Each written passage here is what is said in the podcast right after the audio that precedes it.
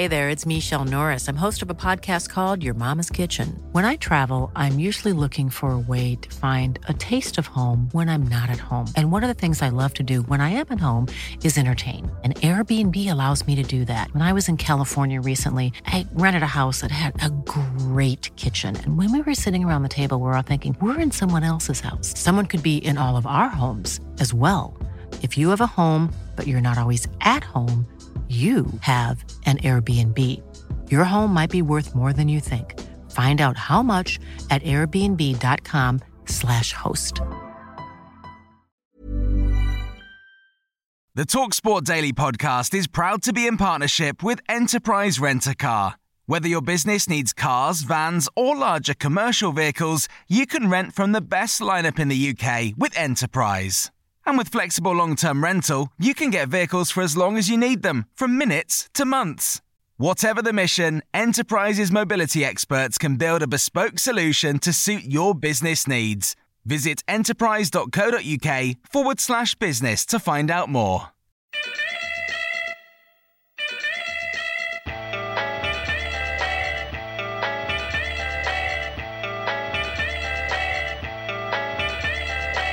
Welcome to Upfront with Troy Deeney and me, Sam Matterface. This is the show that takes you into the world of the number nine, the centre forward, the goal getter. On this episode, we're going to discuss his career defining goals, the sacrifices that he and others around him had to make, and that feeling of when the ball hits the back of the net. Deeney!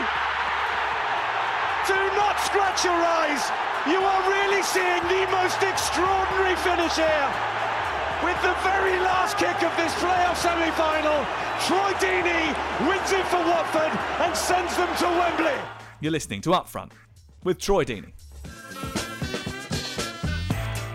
To connect with the football supporting public, you probably have to be quite a genuine character, willing to graft, come up with some moments of true impact on the field of play. You need to be honest about your mistakes. It helps if you can talk their language. It also helps if you are a leader on the field. And a goal scoring centre forward certainly ticks those boxes. At one stage, our guest today was a bricklayer. I think he wanted to be a fireman at one point. He has since become Watford's leading Premier League goal scorer and a Hornet pin-up boy. Welcome to Upfront with Troy Deeney. Hello, pal. Hello, mate. Did you just call me a pin-up boy? Yeah, I did. I've, I've cracked it. I'm going to tell my mum I've cracked it. and that's it. You've done it now. Um, what? Why? Do, why is it? Do you think that you connect with people? Honestly, a lot of um, a lot of my upbringing, I, I would say. My mum worked in pubs. I, I used to be a glass collector from a, a very young age in pubs, and uh, my dad was always in and out of pubs as well, like socialising and stuff. So, I spent a lot of time interacting with new people, and um, I'm quite good at just understanding that everyone's got a story. We're no we're no better than anybody else. And again, I appreciate people. I appreciate what everybody else is going through. And um, whether you're, you know, a, a binman or whether you're a, a, a, musician, we've all got bills to pay. We've all got families. We've all got mental scars. And yeah, I just I think I just people could just relate to me. I think you know a lot of Troy Deeney's. You either went to school with one or you played football with one on a Sunday. That you know that kid that's not bad at football but messed about a lot and we all know that person that said, "Ah, oh, I I was good at one stage, but you know my knee or if I didn't get on the drink or something like that." So I was that guy. I just managed to maneuver myself and and just just carry on ploughing away. Really, goals are, are the currency that most strikers are judged by. Yeah. Is is it all about goals for you? Has it always been about goals for you? No, actually, and the reason that is because when I you touched on it earlier, I was a I was a bricklayer, but when I was a bricklayer and was playing with my mates, I used to play centre midfield. So I always used to enjoy creating for other people. But when I was like 16, I was playing with like 25, 30 year olds. I was playing in like proper men's football. So I used to be the, the little kid that was could handle himself, but I was very mobile and had a lot more energy than some of the others, shall we say. So I I used to score, but then I'd always I'd score like one or two, and then I'd get bored of it, and I'd try and set other people up and just wanted other people to have the limelight. So goals have never really been the main thing for me. I I can't explain to you the the rush that you get when you score a goal. Like that's something I'm going to struggle with. I think after football, but I do think um, the main part in terms of when people look at me. I don't think I'm considered a goal scorer, even though my record. I think I'm about, I'm just over one in three. I think for my career, which mm. isn't, which isn't too bad over a 13 year career. So I'm doing all right. But I think the main aspect for me is leadership. What I do without the ball in terms of defensively putting people under pressure and and the out ball as well. Where, again for a team like us, if we're under pressure and we're playing you know one of the big six and and probably have to get up, get it up to me and have to hold it, try to draw fouls. That's probably more what I do and bring people into the game. You spoke about that rush that you said you can't describe. Mm-hmm. Um, is it an addictive feeling? It is, but then if you go like, because obviously again, if you was talking to Wrighty or Alan Shearer, or Rooney, or someone that's always banging goals in Defoe or someone like that, you know, that scored like hundreds of goals and their main attribute to their game is goal scoring.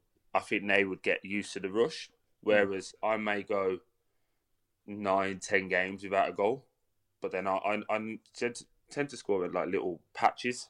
So I'll probably go nine, ten games without a goal, then I'll get like five in seven. So when I haven't got it, I'm like, oh, I want that rush again. And then when I get it, I'm like, whoa, whoa, whoa, it's a bit too much. It's too much coming here. I don't know how to deal with it. So um, the two things I will struggle with after football is the coming out of the tunnel. That little bit there, the 30 seconds of stood stood there. I really do enjoy that. That's like the gladiator entering the, entering the Colosseum. And then the, the feeling of scoring and the euphoria. Because if you do get in the very few moments you get to look into the crowd, you just see genuine happiness. Like it's, it's, it's unbelievable. 31 years of age now. Are you still learning? Yeah, I don't like it when you say that. I'm hoping my birthday's coming up, so I'm hoping that with this quarantine, it doesn't necessarily mean I get older. I should still be 31, right? yeah, I said that about if the season's null and voided. Does it mean when I go back, I'm still 41? yeah, definitely. That's what I'm. That's what I'm aiming for. So um, if we can stay in quarantine to the end of June, I'm officially still 31 for another year. So it's brilliant. I am definitely learning. I think I am. I'm in a situation now where, due to life lessons, I think growing up, maturity understanding me as well as a person. Um, I've now come to a point in my life where I'm actually, again, I sound like one of them old boxers. You know, them old boxers. It's like I'm the best I've ever been, but I am physically and mentally the best I've ever been. It's just a case now of um, just trying to enjoy the time because I don't know how long I'm going to be able to play at the top level for. Let's uh, warm up with a couple of quickfire questions uh, to okay. get a sense of uh, who Troy Deeney is. What's your favourite goal? Oh, Charlton away. Deeney controls it on the edge of the box. Oh. He holds off Morrison and then gets the volley. Oh, oh what, what a goal from Troy Deeney. He just keeps on delivering for Watford. And that was a stunning strike. I think we lost like 4 1. It was really bad day. But um, I had like a long ball, like kind of aimlessly pumped up towards me. Uh, it's come over my shoulder. I've brought it down, like back over the guy's head as it's bounced. I've hit it on the half volley bar and in from about 25 yards and it was a it was a real special goal. Everyone always goes back to the Leicester goal, but it kind of that was the one I thought you were going to come up with the playoff semi final second leg. No, I'm starting to I'm starting to get used to that's just what everyone remembers me for. So I appreciate it, and I do appreciate it. But for me, remember that year was the year I came out of jail. Mm. So while it was a good year in terms of football, was also a bad year in terms of my home life. So it just always reminds me of, of that. So it's kind of my Aguero moment but I have to learn to live with that. That's the one that everyone remembers. And when I see it, I do appreciate it for what it is. But just the, the psychological backdrop of me going, ah, that's not kind of what I wanted to to be my defining moment. Who was your favourite strike partner? Ighalo. Even though he didn't pass you the ball at Old Trafford. Mm-hmm. you, didn't have, you, didn't have to, you didn't have to bring that up. We're doing, do so well. Yeah, we're over that now. We're past it. Um, yeah, that was a special day. I've never scored at Man United, and, I'm, and I don't think I ever will because even this season when I did score, VAR pulled it back for a shoulder that, that was deemed handball from Dawson in the build-up. So uh, I don't think I'm ever meant to score at Old Trafford. Who was your childhood hero? Ian Wright. Um, what manager got the best out of you as a striker? Gianfranco Zola. Really? Yeah. Like we, our, our attacking team was very much like you're going to score four, we're going to score five. That was kind of our mantra. But spent a lot of time with me after training, doing like 20 minute, 30 minute drills of little things that people wouldn't even appreciate, but like smaller steps. So I used to take big strides and shoot quite wildly. And he um, he literally broke it down and said instead of taking two long strides, let's try and get seven smaller steps in. And then we kind of just did little technical things like that and started passing the ball a lot more. And he was like, you have to appreciate how much power you actually have. So he, he did compare me to Jimmy Floyd Hasselbaink, which I was like, that will never, ever go down well. But um, yeah, he compared me to Jimmy Floyd Hasselbaink in the sense that we both don't need too much backlift to actually hit a ball really hard. So he was just like, you just need to calm down and just take smaller steps and then guide it in. And then from then, I kind of went on to score 20 plus. Which defender was your toughest or has been your toughest opponent to date? I would normally go like Van Dijk just because of how, how big and strong and powerful he is, and he just he's just great. I've said it before. He smells lovely as well when you're playing. He's, he's really nice. Such a fragrant yeah, guy. He is. And then when we obviously beat them three 0 he was doing his hair in the game, and I was just like, I remember standing there and going, "That's unbelievable." Do you know when you just look at someone and just go, "Wow, well, well done you." Here's Deeney again. Real chance for two. It is. It's the equaliser. The ten men of Walsall have fought back. I know I'd go from rags to riches if you would only say you care. You grew up in Birmingham in the 90s, I suppose. What was it like where you were from? I always said it was normal to me, but again, everyone's sense of normal is, is, is different. I grew up in what was the biggest council estate in Europe until the mid 90s. So I think that would give you a sense of what it was like. But I think the best thing I could say about my childhood, childhood, sorry, was that it was loving. It was I didn't see a lot of the trouble that I was I grew up in till I was about ten.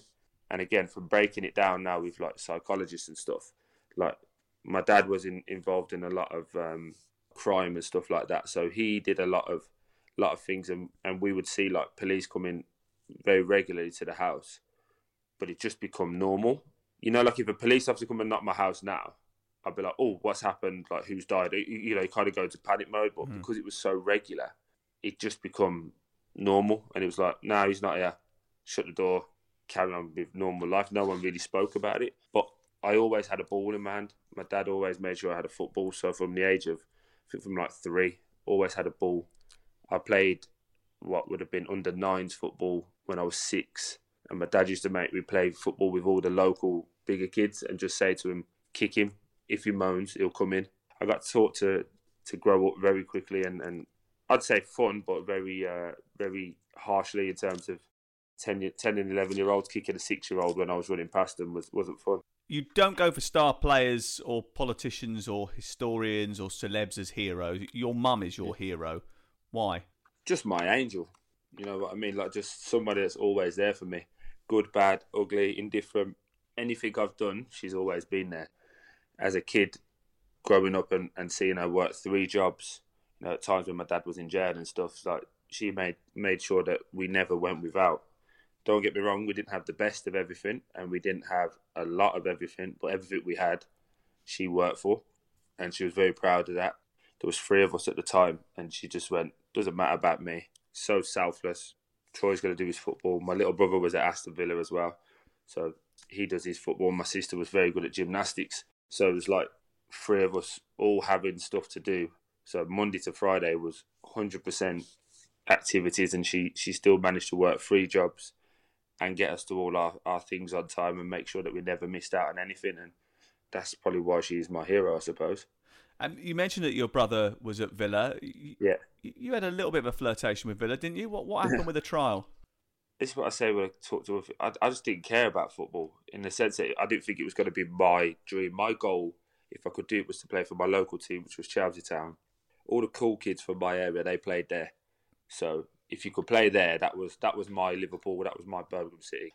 Uh, and then three of us got asked to go on trial at Villa, and it was like a five day trial in the holidays. But they give you this like schedule, so it was like Monday was like an introduction, get you do some stuff. Tuesday training, Wednesday training, Thursday training, Friday was the game. So I turned up on the Monday, had a little look. They had like Yazoo's. I remember beans on toast and Yazoo's. I do remember that. And I was like, oh wow, I stole about three Yazoo's and like give my brother and sister one. And then I didn't go back until the Friday because I just wanted to play the game. That was it. They kind of went, ah, you're not interested. They, to be fair to them, they still let me play. I played like half a game, did did well, but that was it. And then they just went, oh, we're not going to keep it. And, and I was like, okay, that was it. So how did how did you go from missing out on that trial, being expelled from school at fourteen, um, missing that chance to go to an academy, ending up as a bricklayer, to playing professional football at Walsall? How did how did that manifest itself? Because that's quite a quick journey, isn't it? And quite a lot of yeah. stops on the way. Yeah, so I was playing for three seasons. I just got I got bored of winning because there was times our keeper used to come and bring his Beano book and just read and stuff like that. It was just embarrassing. Um, and you started like feeling sorry for like the other team because we just we just killed them. And then I went and played adults football, and after I don't know six seven months of playing there, I ended up going into their like men's team again, youngest by about five years in there. Played with their first team for about 18 months, but I was built. I was at building college as well at the time, and, and then I kind of passed as a bricklayer, did a job just working on the doctors in, in Chelmsley Wood where I was from. That finished on the Friday, and I got my last payout, which was like £180 for the week. So in my head, I was like living the dream because I didn't have to pay rent at that point. And then I went out, had a real good Friday night with the lads, was hanging, and my mum does this thing every Saturday where she cleans up. And about eleven o'clock, she it was time to do Troy's room, so it was get out. I don't care what you do, just get out. So I got up, showered, went across and played football with the lads, played a game, scored a few goals, and uh, Mick Halsall was there from Walsall. And again, I, I feel really embarrassed when I say this story, but I kind of like dismissed him when he spoke to me at the start, at the end of the game. He was like, "Oh, how old are you?" I was like, 18. Like, what do you do? I was like, "Oh, not much." I was like, "Can we go outside? I, I need a beer." I genuinely, it was that point when you know when you got a hangover, I've just run around and I just needed another beer to kind of level myself out and he came in and just said, "Do you fancy a trial at Walsall?" But I'd never been to Walsall. I'd never actually been outside of Birmingham at that point, so I didn't know where Walsall was. So I was like, "Yeah, yeah, yeah, sure, whatever." And he goes, "Yeah, come on Monday and we'll figure it out." And I was like, "Yeah, yeah, no worries." And then he turned around to the club secretary, who was Derek at the time, and said, "You make sure he turns up on Monday." And then I kind of went out Saturday night with the lads, didn't think anything of it, played Sunday, and then went out again all day Sunday because I didn't have any work on Monday. And then Monday morning, my door's just banging. I was like, "Who's that?" Like, opened the door, opened my window, looked out, and it was like, "Come on, we got to go." I was like, "Go where?" He's like, "Walsall." I was like, "That was real." He's like, "Yeah." I was like, oh, "Okay." And I literally turned up at Walsall, and Mick will tell you this: I had a tracksuit on, and my boots full of caked of mud in an Adidas, uh, in an Asda bag, sorry. And I just turned up and just got in there, and it was like well, you could go clean your boots first, they're in there, and then get changed, and then we just start. And then I literally was that was it. I played one under 18s game, scored one, assisted one. Um, then they went, he's too big and too strong for the 18s. Because at this point, I was two years into playing with adults, so I was more developed than some of the other kids. And then they sent me on trial at Halesowen um, under Martin O'Connor. Again, was like a Bogan City legend, and obviously I'm a Blues fan, so I was like in awe of him. And I scored I either scored eight in ten or ten in eight over Christmas with them. I just got called back into Walsall one day, and they were just like, "Here's a contract." And again, I didn't have an, any representation or anything like that. I was like, "Okay." It was to the end of the season. It was like a hundred and he was on 110 pound. I think I was on, and a 50 pound um, trade pass to get in, and and that was it. The dream dream was lit, and the fire was lit, and I I never, from that moment on, never looked back. My mum, again, being the angel that she is, I went three months without getting paid when I was uh, on this trial at Walsall. and she just said, "Don't worry, just keep going, just keep going." And then, thankfully, we're we're here today. What was it like the first time you put on the shirt then as a pro footballer and playing for Walsall under? I mean, you played under Chris Hutchings, scored a load of goals yeah. under him, sort of hit it off under him. What what was so good about it? You know what? I genuinely had good schooling. I'm I'm very privileged to have played with some real characters. So when I first came in, we had Tommy Mooney, who literally took me under his wing. He ended up being my taxi driver. He just picked me up, dropped me in, dropped me back, but would do also little things that I still do to this day. So if I miss a target, I'll still do two press ups. Had him for a year, and then Michael Ricketts came in, who's like one of my, my real good friends now.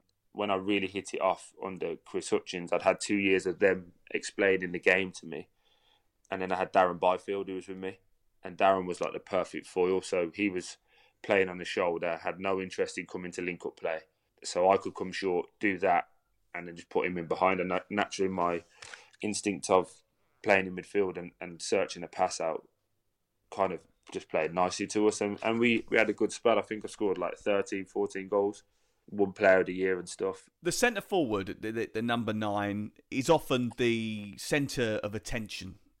How, yeah. how did you deal with that? How do you deal with it? I genuinely enjoy it. I, I like being, I've turned myself into the pantomime villain for two reasons. If you come at me, I'm naturally going to raise my game.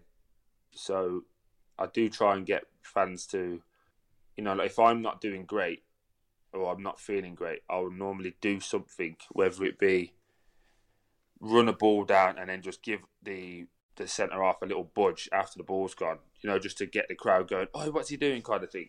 And then they'll go, right, they're all on me now, that's brilliant. And then that makes me kind of lift my game up. Or, and the main reason I actually do it, which people don't actually know, is I actually try and take the pressure off my players. Mm. I kind of go, well, if they're all focusing their attention on me, nine times out of ten, you guys could just play carefree and just do what you're doing. So when we like when we played Villa away, for example, there was like forty four thousand screaming at me. That should give nine other people the freedom to do what they want. Yeah, I can't do it for that reason as well, just to shoulder a bit more blame, really, and a bit more responsibility. How do you keep yourself busy when you're not playing football? What, what's your go-to movie genre? Have you got like an inspirational film that you watch, or a box set that you keep going back to to sort of keep your mind off football? I enjoy my boxing. In the early '90s, obviously, my dad used to make me watch Mike Tyson. The count is up to five, and six, and seven, and eight. He won't be able to do it. It's all over. Mike Tyson has won it. For people that don't know that, like Tyson coming to the ring to just a, a gong when people see it now, it's all like fireworks and people like singing or rapping towards us. Like he just dong, let's go, and walked as fast as he could to the ring because he just wanted to get in there and hurt people. And the intimidation of that nine times out of ten won until until Holyfield and, and Lennox obviously took that off him. But um, I like to watch Goodfellas or Sopranos, just things that remind me of my childhood, really, that just take me away from being Troy the footballer because believe it or not, I, I enjoy that and I live for that. But there's an element of me that just wants to be a kid again and not have the responsibilities. You have had your spells of trouble, grief, yeah. prison, gambling, alcohol. Yeah. How, how, how have you dealt with it and come through it? I think the hardest thing for anyone to do is admit you've got a problem and then act on it. So I genuinely used to love a drink, live for it. Weekends is what I live for. And then if that ended up with a scrap, so be it. Not proud of it, but it was just it was just kind of the the environment in which I grew up, and I think a lot of it is about learned behaviours as well. So it's what you you see a lot of things, and you think that's just normal, and you kind of normalize it and go, well, that's what I'm going to do because everybody does it. And obviously, as I've got older and experienced a lot more, and my mind has been opened to newer things and, and seeing that the world is a lot bigger than Chelmsley Wood, where I'm from, you then go, what an idiot you was. But I would never change any of it because I think it's it's genuinely made me who I am to this day. I'm still working on being completely teetotal. That that's a work in progress. The anger I'm still working on. Um, that's a lot of deep rooted stuff in, in terms of childhood and just not being happy with myself in, in certain aspects of my life. Um, but all of this I'm doing with professional help and every Mondays from two till five I sit and I talk and I try and you know peel back the layers of this onion that is me and try and work it out. And then once I've worked it out, I'll happily tell everybody the key to it. But um, as of right now, I'm still working hard at it. Do you think you're a better footballer because you've indulged in therapy? Yeah, but it's not for everybody. I would say that I'm not one of the people that says you have to talk and you you have to be ready to do anything. And, and therapy is tiring.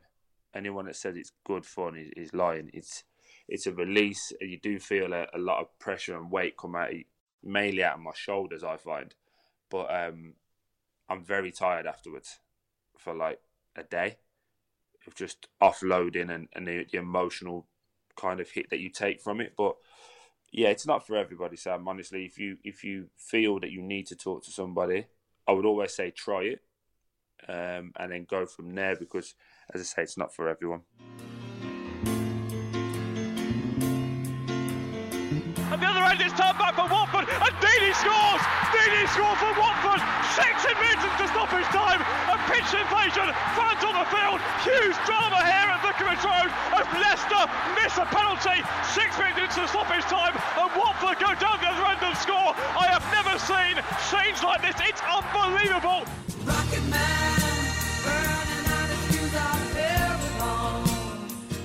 In 2010, you moved to Watford. It wasn't an instant hit. It was tough pre-season, etc., etc. You weren't know Yeah. you didn't know where you were going to be. You said you moved there on the final day of the or just before the start of the season. And Mal- Yeah. Malky Mackay was in charge. I think. What, what happened? Yeah, it was actually funny because again, I was kicking up a fuss to go to Charlton just because I wanted to move. I remember Darren Byfield telling me, "Stop like sulking. You will move. It will happen, but you've got to be fit here. So get yourself fit here, and when it moves, you're ready to go." And I was like, "Nah, sorry, guys." Again, I was what 21 at the time, but yeah, no one could really tell me anything. I I knew best, and he kept saying to me like, "Stop doing it. Stop doing it."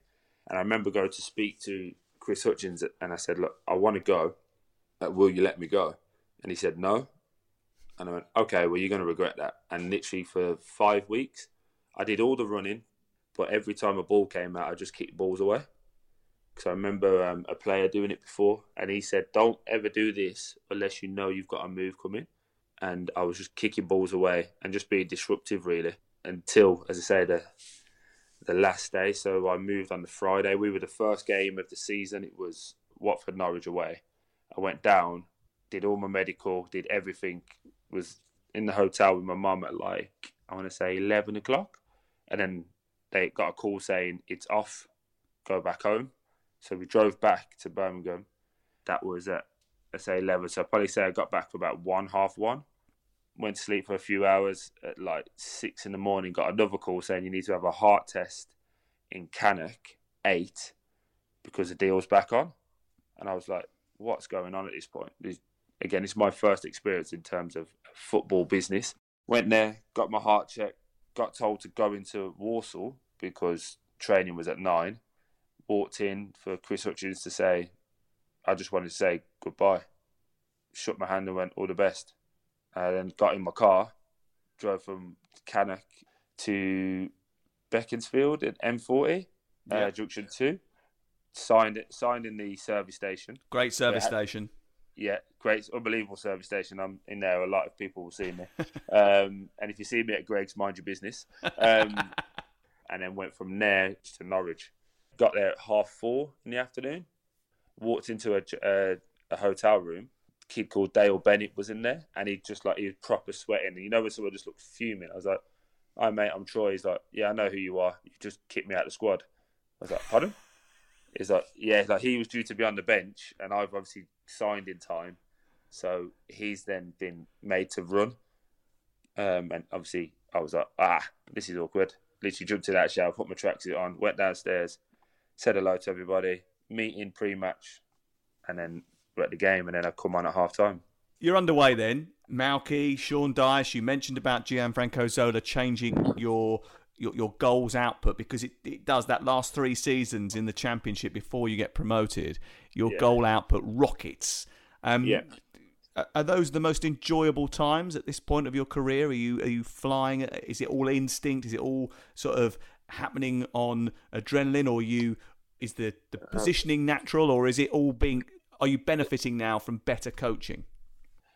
better coaching. I think that's a bit harsh. I think the um, I think what happened was I matured into understanding what it took to go up through the levels.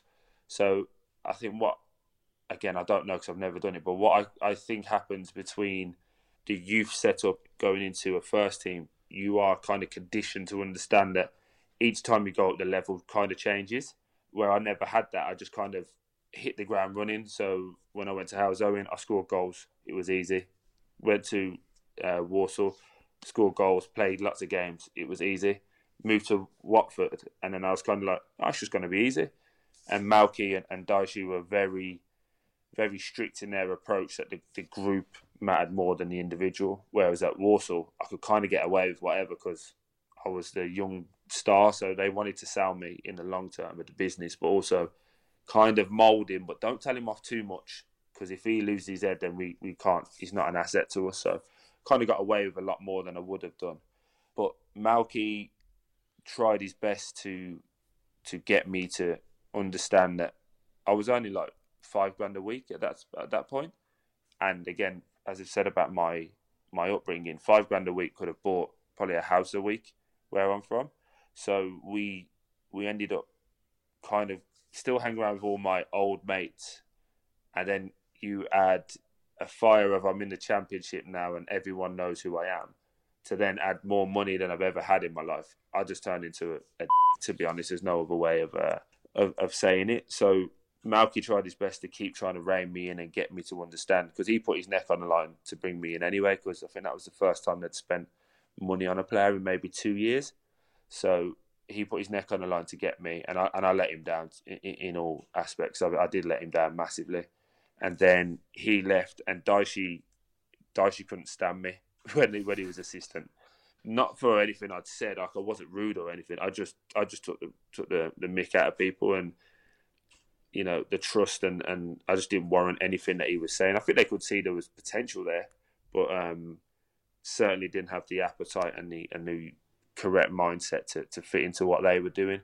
So Dyche challenged me in pre-season, and, and I will always say this was the biggest turning point in my career. While while jail was, this was a big turning point in, in, in making me a, a, man, I suppose, in football.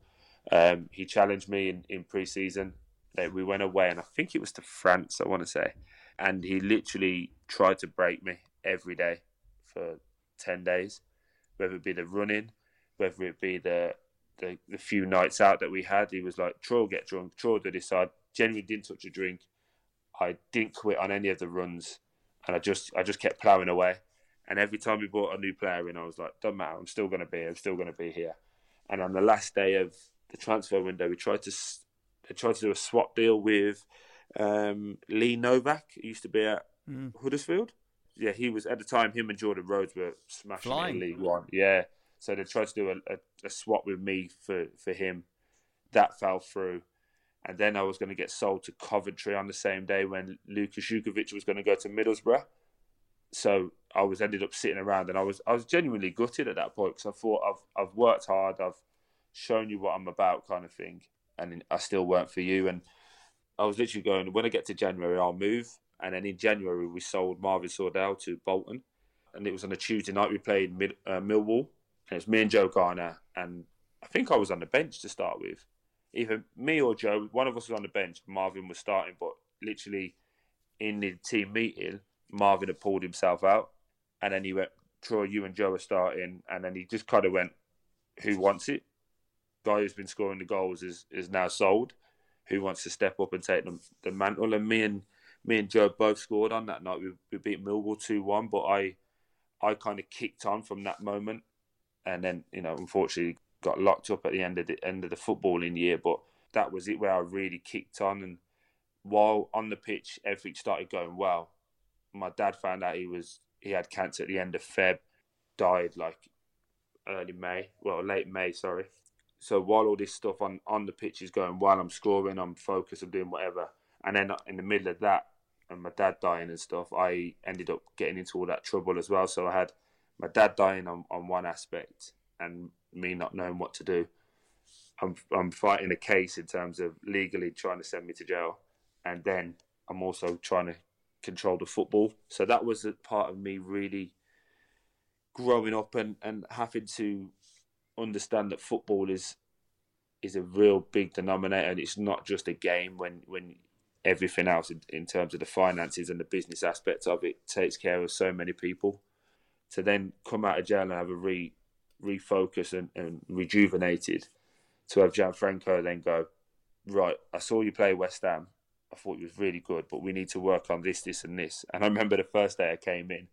If you've got to remember as well, I've been in jail for like three months, never had a haircut, was throwing weights around all the time. So I just looked like this big seventies bodybuilder, and um, and then I went into his office and I, I had a tag on as well.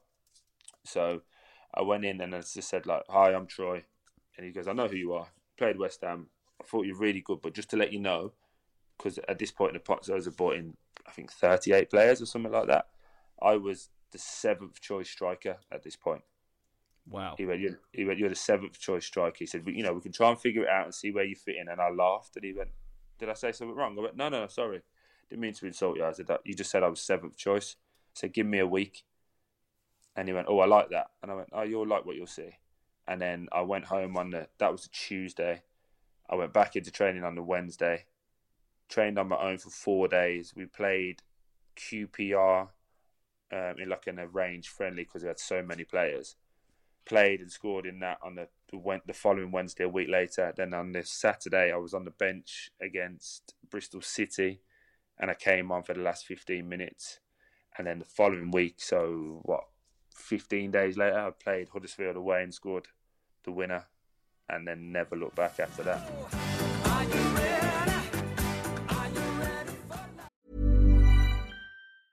I'm Sandra, and I'm just the professional your small business was looking for. But you didn't hire me because you didn't use LinkedIn jobs. LinkedIn has professionals you can't find anywhere else, including those who aren't actively looking for a new job but might be open to the perfect role, like me. In a given month, over 70% of LinkedIn users don't visit other leading job sites. So if you're not looking on LinkedIn, you'll miss out on great candidates like Sandra. Start hiring professionals like a professional. Post your free job on linkedin.com/people slash people today. One size fits all seemed like a good idea for clothes Nice dress. Uh, it's a it's a t-shirt. until you tried it on. Same goes for your healthcare.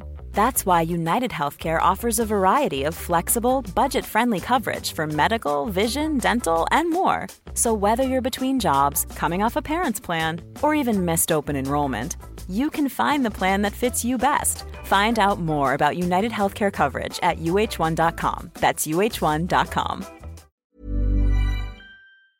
This episode of the Talksport Daily is brought to you by Enterprise Rent a Car. Planning to hire or share a car or van? Enterprise is there every step of the way. Whenever and wherever you need a vehicle and whatever it's for, Enterprise can help. With over 450 locations across the UK, they're just around the corner. Whether you need a weekend rental, a holiday hire, a replacement car, or you're planning a business trip, home or away, Enterprise are there to help. To find out more and book, visit enterprise.co.uk.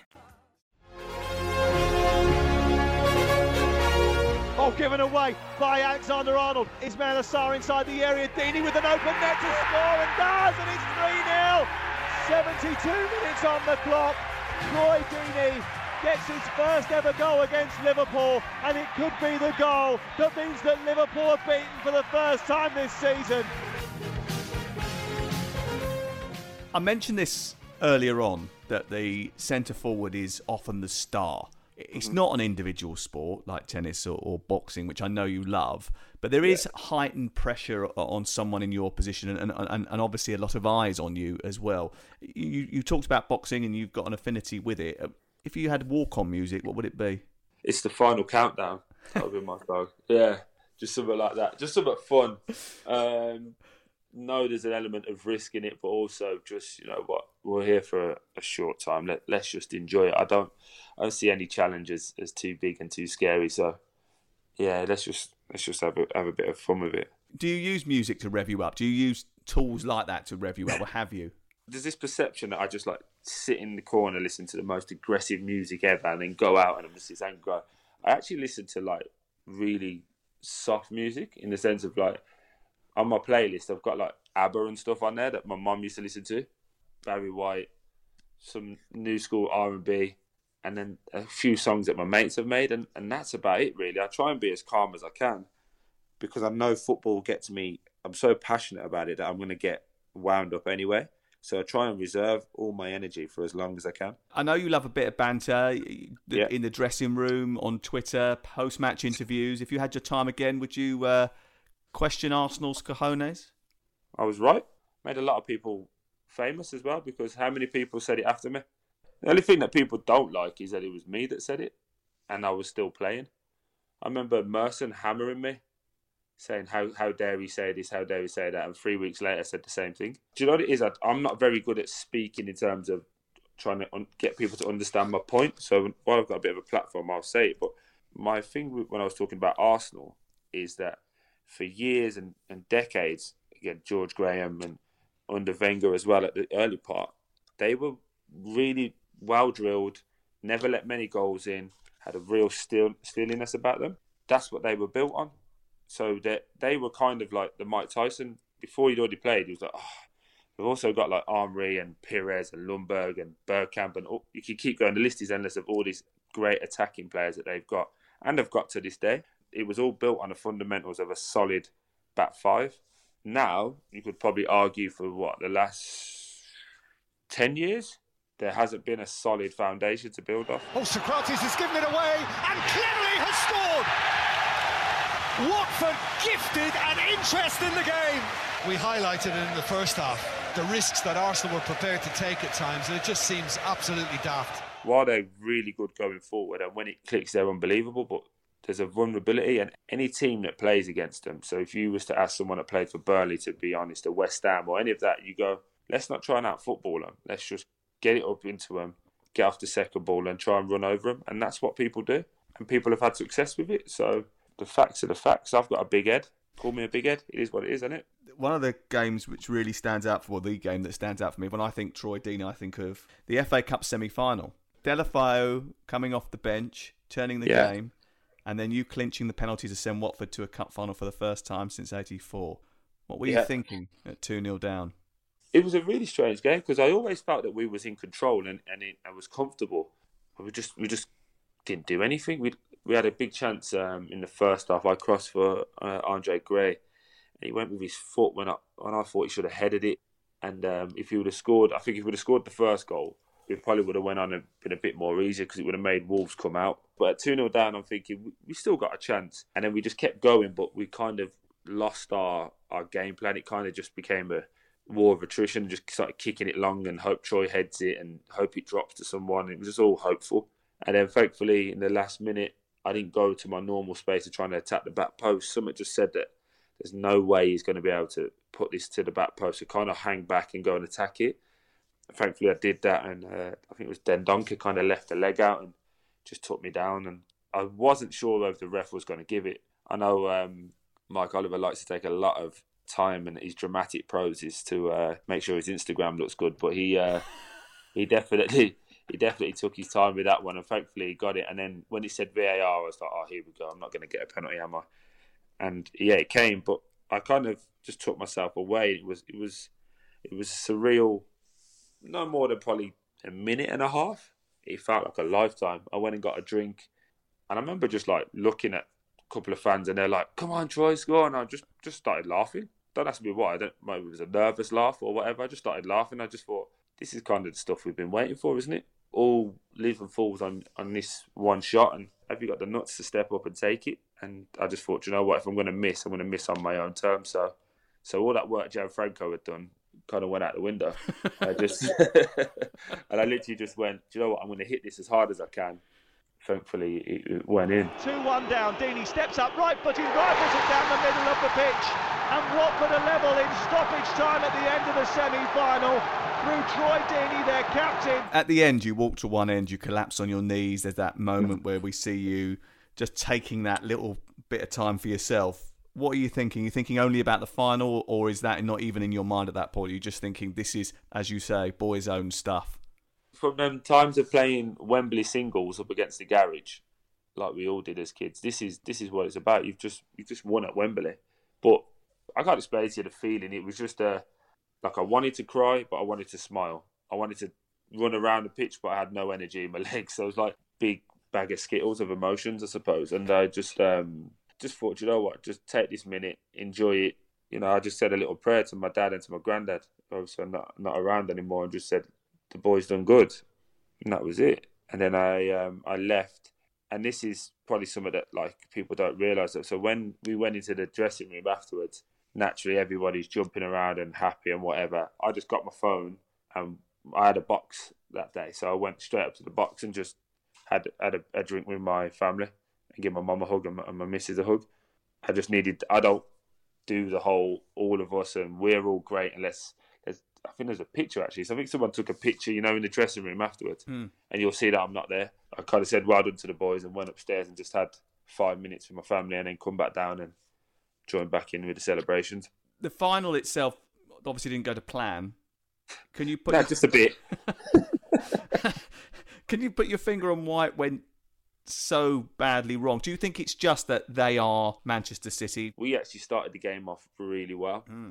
We had the big chance with uh, Roberto Pereira when we hit them on the counter attack, and if he scores at that point, again, I'm not trying to blame him for anyone that's going to jump, jump on the bandwagon, but if he scores at that point, the confidence just goes through the roof.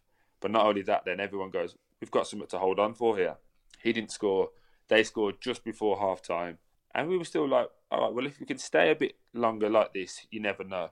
But then they started the second half, and I think they hit two or three pretty quick, and it was just like, wow. It kind of gone from being we're in with a chance to we're winding and what is happening, and they're just you know how relentless they are. They just keep coming, they keep coming, they keep coming, and and we just and we just fell apart. And, and I think that's what it was. Essentially, people quit on the day, and I, I said it. I said my piece afterwards. I thought people quit on the day, and and that that was it really. This season's been curtailed by the pandemic. Um, Yeah.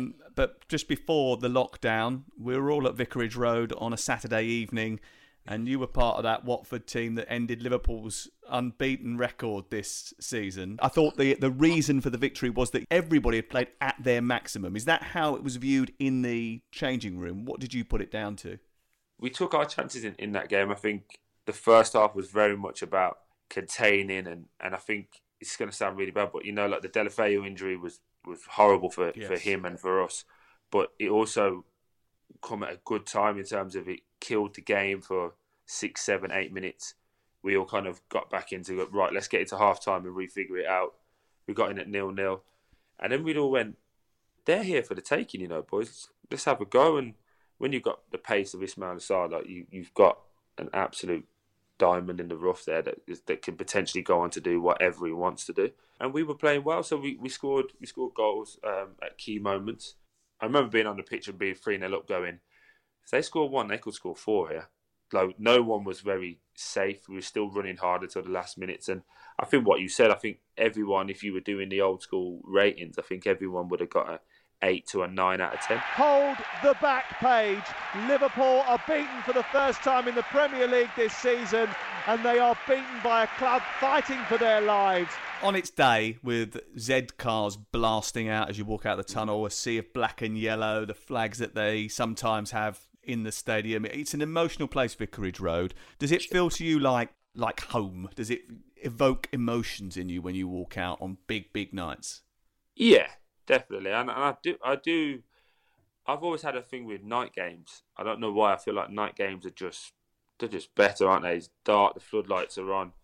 It feels more passionate, more intimate, I suppose, when it's when it's darker and all, all the floodlights are on, and you can just appreciate that everyone's there. But yeah, when the music's blasting and it's a it's a game against. I don't always think it's a, the big games, you know, like your, your your top six teams. I think the games where people really get up for it is when it's a it's whoever wins keeps themselves safe. I remember us doing that a few years ago where we played West Ham and whoever won kind of put themselves at like 38 points with about six games to go. So it was like a big game in the sense of whoever won kind of went, ah, this is, this is the one that's going to get us safe. And uh, we beat them that day. And I think just nights like that, I can remember that just make you go, nah, this is what it's all about. And I think fans, especially of uh, smaller clubs, they kind of galvanise when you're in your time of need and they get louder and that then makes the players run a, an extra 5% which they probably didn't know they had so just nights like that it is it is special and I do walk out sometimes and go